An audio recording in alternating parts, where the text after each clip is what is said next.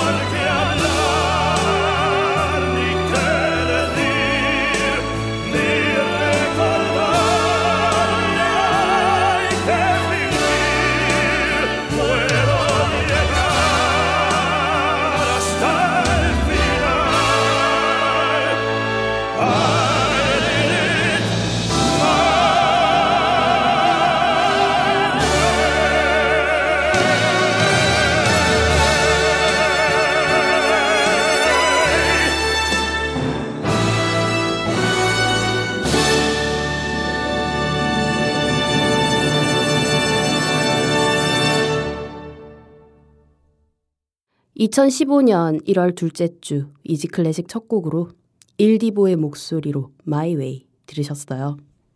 오늘 오프닝에서는 경북 예천의 소나무인 석송령에 대한 얘기를 해드렸어요. 우연히 떠내려오던 소나무를 건져 살려놨더니 아주 멋지게 자라서 마을의 상징과도 같은 훌륭한 존재가 되었단 얘기죠. 저는 정말 우연히 시작된 그 어떤 것이 의도하진 않았지만 크게 자란 것을 발견하는 요즘입니다. 오늘 오프닝에서 말씀드렸던 석성룡처럼 말이죠. 지난주 금요일부터 이지클래식이 아이튠즈 전체 차트에서 1위를 하고 있습니다. 녹음일인 화요일 1월 13일 오후 기준으로 말이죠. 중간에 몇 번 엎치락뒤치락 하기도 했지만요. 음, 제가 처음 이지클래식을 시작했던 건 그냥 제가 좋아하는 음악들을 많은 분들과 나누고 좋은 얘기 있으면 나누고자 하는 그런 마음으로 시작했던 거였는데 어, 처음부터 차트 몇 위 이런 건 생각해 보지도 않았었거든요. 근데 생각보다 많은 분들이 좋아해 주셨고 생각보다 빨리 정말 많은 분들이 사랑해 주셨습니다. 일단 정말 보내주시는 사랑과 관심에 정말 감사드린다는 말씀을 먼저 전해야 할 것 같아요. 높이가 높진 않지만 넓이가 넓은 그래서 많은 사람들이 쉬어갈 수 있는 석송령 같은 그런 방송을 만들겠습니다. 정말 감사드릴게요. 전하는 말씀 듣고 올게요. 잠시만요. Do you want to speak English well? Do you want to speak English well? Do you want to speak English well? Do you want to speak English well? Do you want to speak English well? 영어로 외국인과 잘 대화하고 싶으신가요? 클랭에듀 learning센터를 찾아주세요. 원어민 선생님과 소규모 그룹 수업, 수동적으로 듣는 수업이 아니라 능동적으로 참여하는 수업, 내 영어 레벨과 내 일정에 맞춰 맞춤형 수업을 진행하실 수 있습니다. 하루에 두 번 있는 무료 영어 워크샵, 일주일에 한 번 영작 과제 첨삭, 한 달에 한 번씩 학원 밖에서 강사분들과의 모임 참여로 자연스럽게 영어 실력을 향상시키세요. 분당선 서현역 AK플라자 분당구청 방향 다이소 건물 5층으로 찾아오시기 바랍니다. 문의 전화는 031-8017-9505 전화 주세요. I want to be a part of it. New York, New York. 지피지기면 백전백승. 취업도 사랑도 우정도 효도도 성공은 모두 나를 아는 데서부터 시작되죠. 넌 어느 별에서 왔니? 실용심리학 소설 어느 별에서 왔니에 김연경 작가가 알려주는 내 영혼의 지도 읽기. 우리 아이는 우리 남편은 아, 내 남자친구는 무엇보다 나는 왜? 알고 싶니? 그렇다면 들어봐. 팟캐스트 어느 별에서 왔니? 김연경 작가의 애니어그램 성격 유형 이야기. 팟빵, 아이튠스, 아이블로그, 몽팟에서 어느 별에서 한 일을 검색하세요. 매주 월요일에 업데이트됩니다.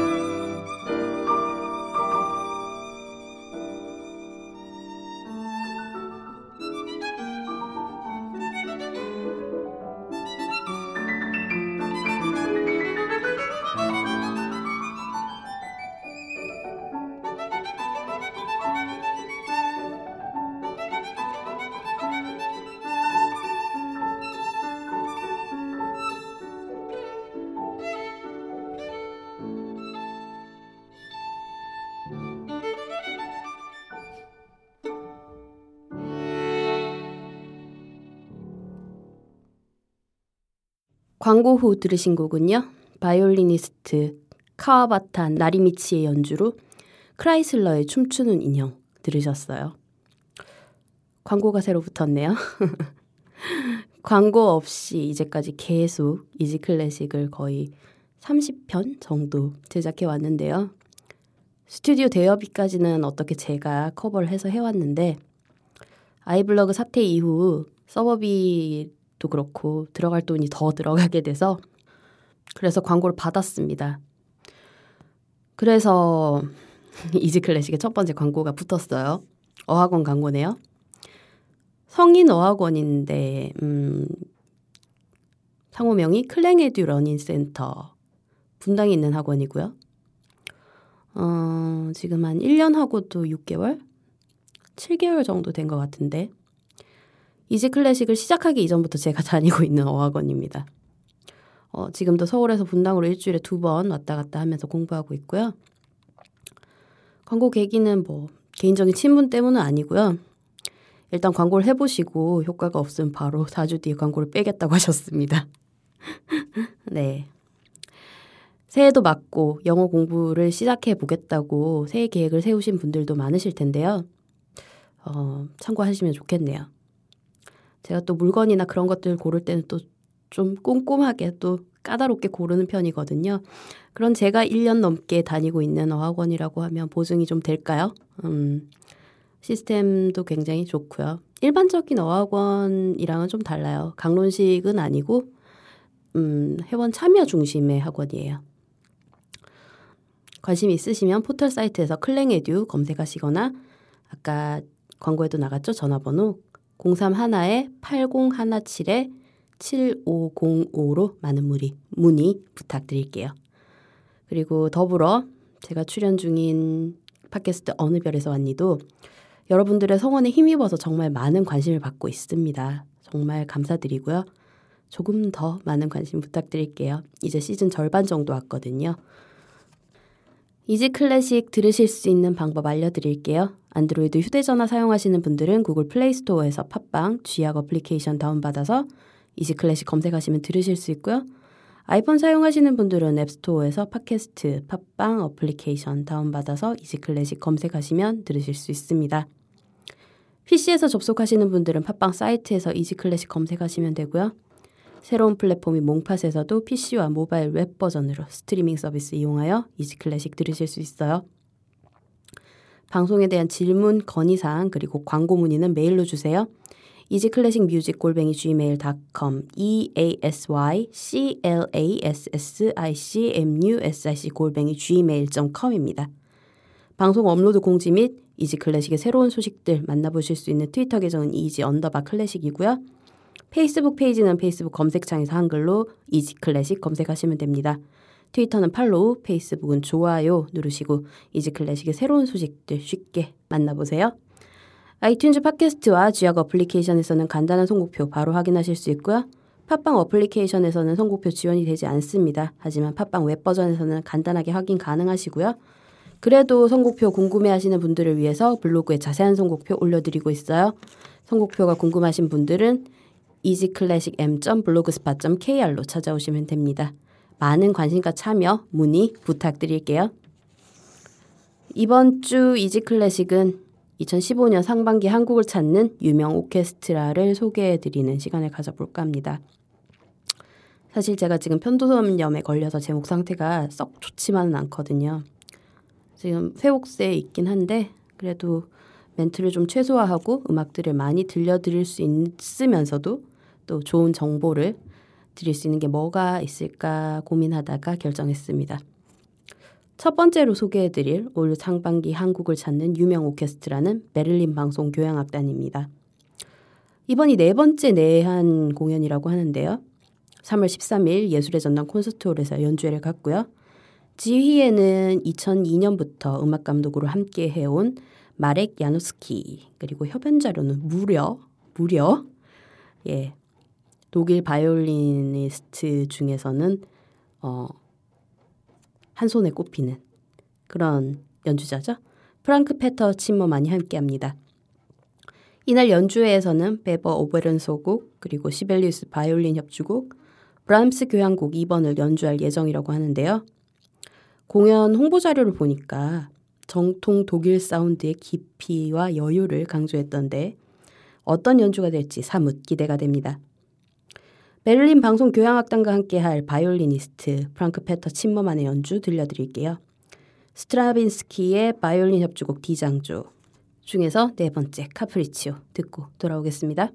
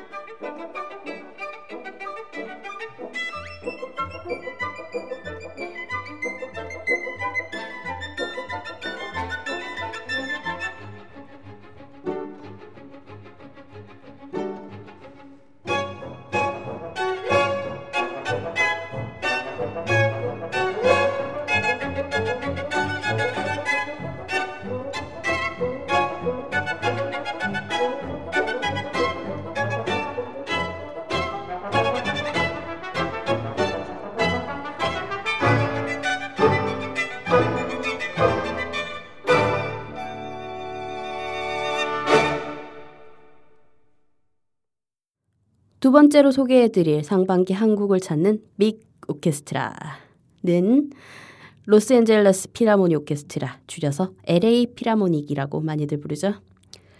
어, LA 필의 상임 지휘자인 구스타보 두다멜과 함께 한국을 찾습니다. 3월 25일, 26일 양일에 걸쳐 예술의 전당 콘서트홀에서 연주회를 가질 계획인데요. 이 연주회에서 선보일 곡은 말러의 교향곡 제6번 비극적과 드보르작의 교향곡 제9번 신세계로부터입니다. 작년 연말쯤 티켓 오픈 알림을 받고 제가 참 예매를 하고 싶어 안달복달했던 그런 공연인데요. 음, 아쉽게도 저는 갈 수 없을 것 같네요. 티켓 예매를 못해서요. 어, 제 개인적인 취향입니다만 음, LA필도 LA필이지만 아무래도 두 다른 멜의 지휘가 조금 더 어, 조금 더 매력적으로 끌리고요. 두다 마니아라는 신조어까지 등장할 정도로 클래식 음악계에서 센세이션을 불러일으킨 장본인이라고도 하고 어, 그의 연주를 실제로 들어보고 싶다는 생각이 들기도 했거든요.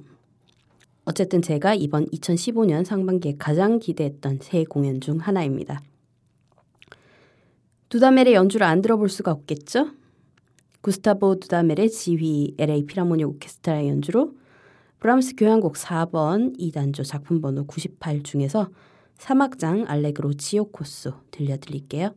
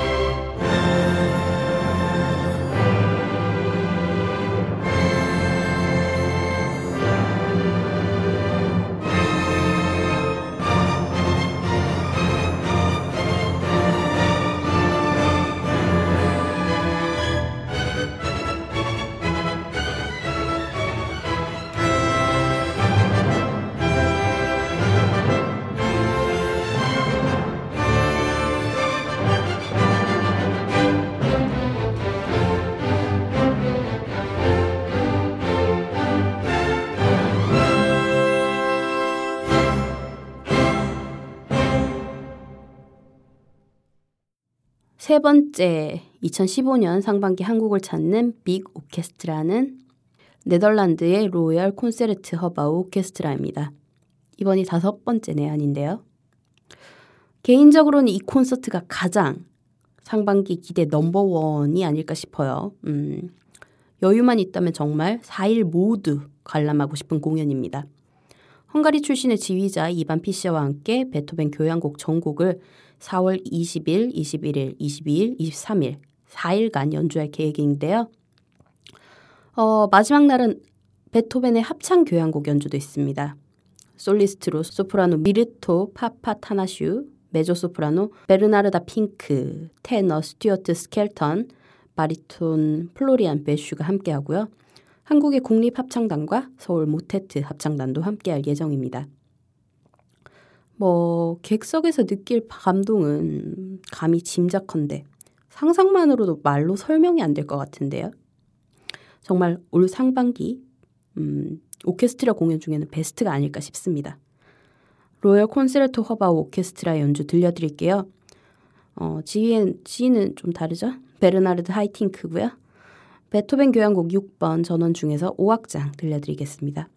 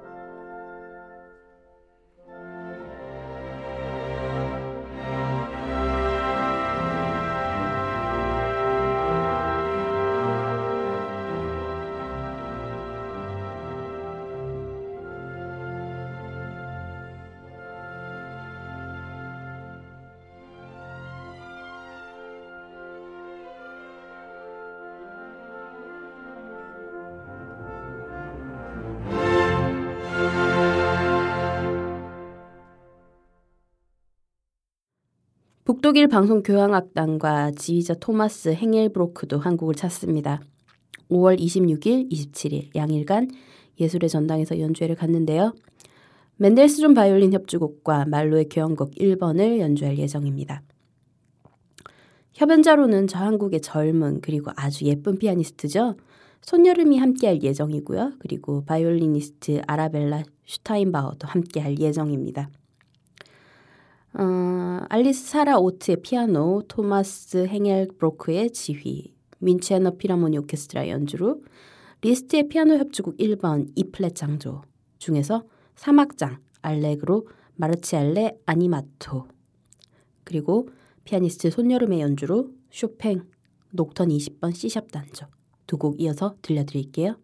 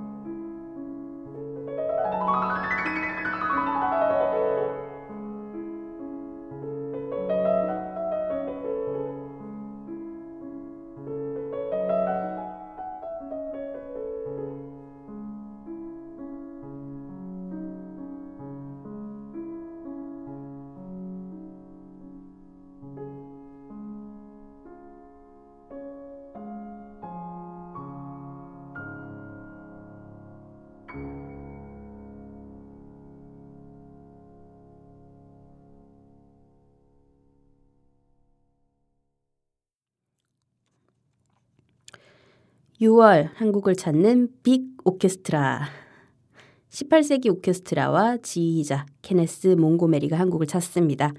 어, 6월 20일 예술의 전당이고요.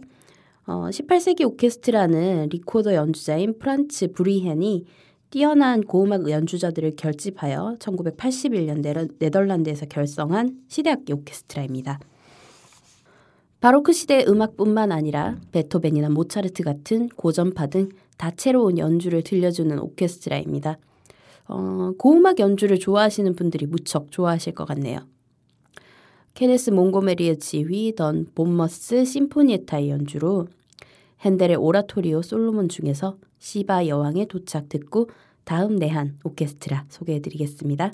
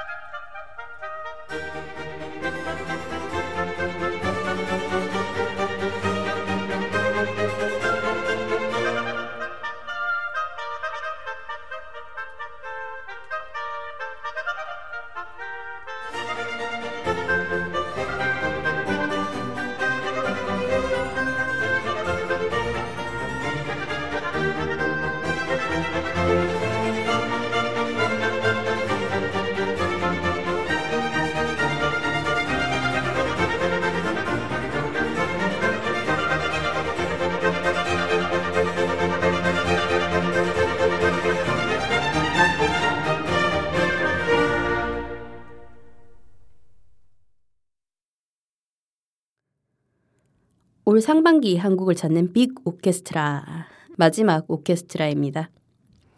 드레스덴 피라모니카 지휘자 미하엘 잔데를링의 콘서트가 있습니다. 협연자로는 피아니스트 백건우가 함께하고요. 6월 25일 예술의 전당입니다. 드레스덴 피라모닉도 유명한 오케스트라 중 하나죠. 동독일 특유의 담백함이 돋보이는 오케스트라라고들 많이들 표현합니다. 어, 아직 프로그램은 공개가 안 된 것 같네요. 정보를 전혀 찾을 수가 없었어요. 어, 혹시 공연 관계자분들 중에서 이지 클래식 듣고 계시는 분들이 계시면 공연 정보를 좀 메일로 부탁드리겠습니다. 예전에 라디오 프로그램 있을 때는 알아서 다 보내주셨는데 뭐 역시 제가 지금 하는 게 라디오가 아니고 팟캐스트고 그리고 또 제가 좀 일을 오래 쉬어가지고 정보 업데이트가 좀 많이 느립니다. 어, 다음에 또 공연 소식 다룰 때 소개해 드릴 수도 있으니까요. 좀 부탁을 드리겠습니다. 정보 메일로 좀 보내주세요. 어, 이렇게 2015년 상반기 한국을 찾는 빅 오케스트라 공연 일정을 소개해 드렸습니다. 원래는 연주자 한 명, 한 사람을 좀 더 다루려고 했었는데요.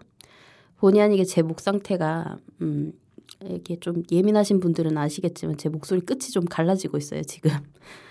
예, 목 상태가 좋지 못해서 멘트를 정말 최소화하기 위해 어쩔 수 없이 오늘은 공연 소식을 중심으로 꾸며봤습니다. 음, 관심 있으신 분들은 예매 사이트 확인해 보시고요. 공연 보시면 좋을 것 같아요. 오늘 마지막 곡으로 리하르트 슈트라우스의 틸 오일렌 슈피겔의 유쾌한 장난 라파엘 프루백 드 버고스의 지휘 드레스덴 피라모니 오케스트라의 연주로 들려드리면서 인사드릴게요.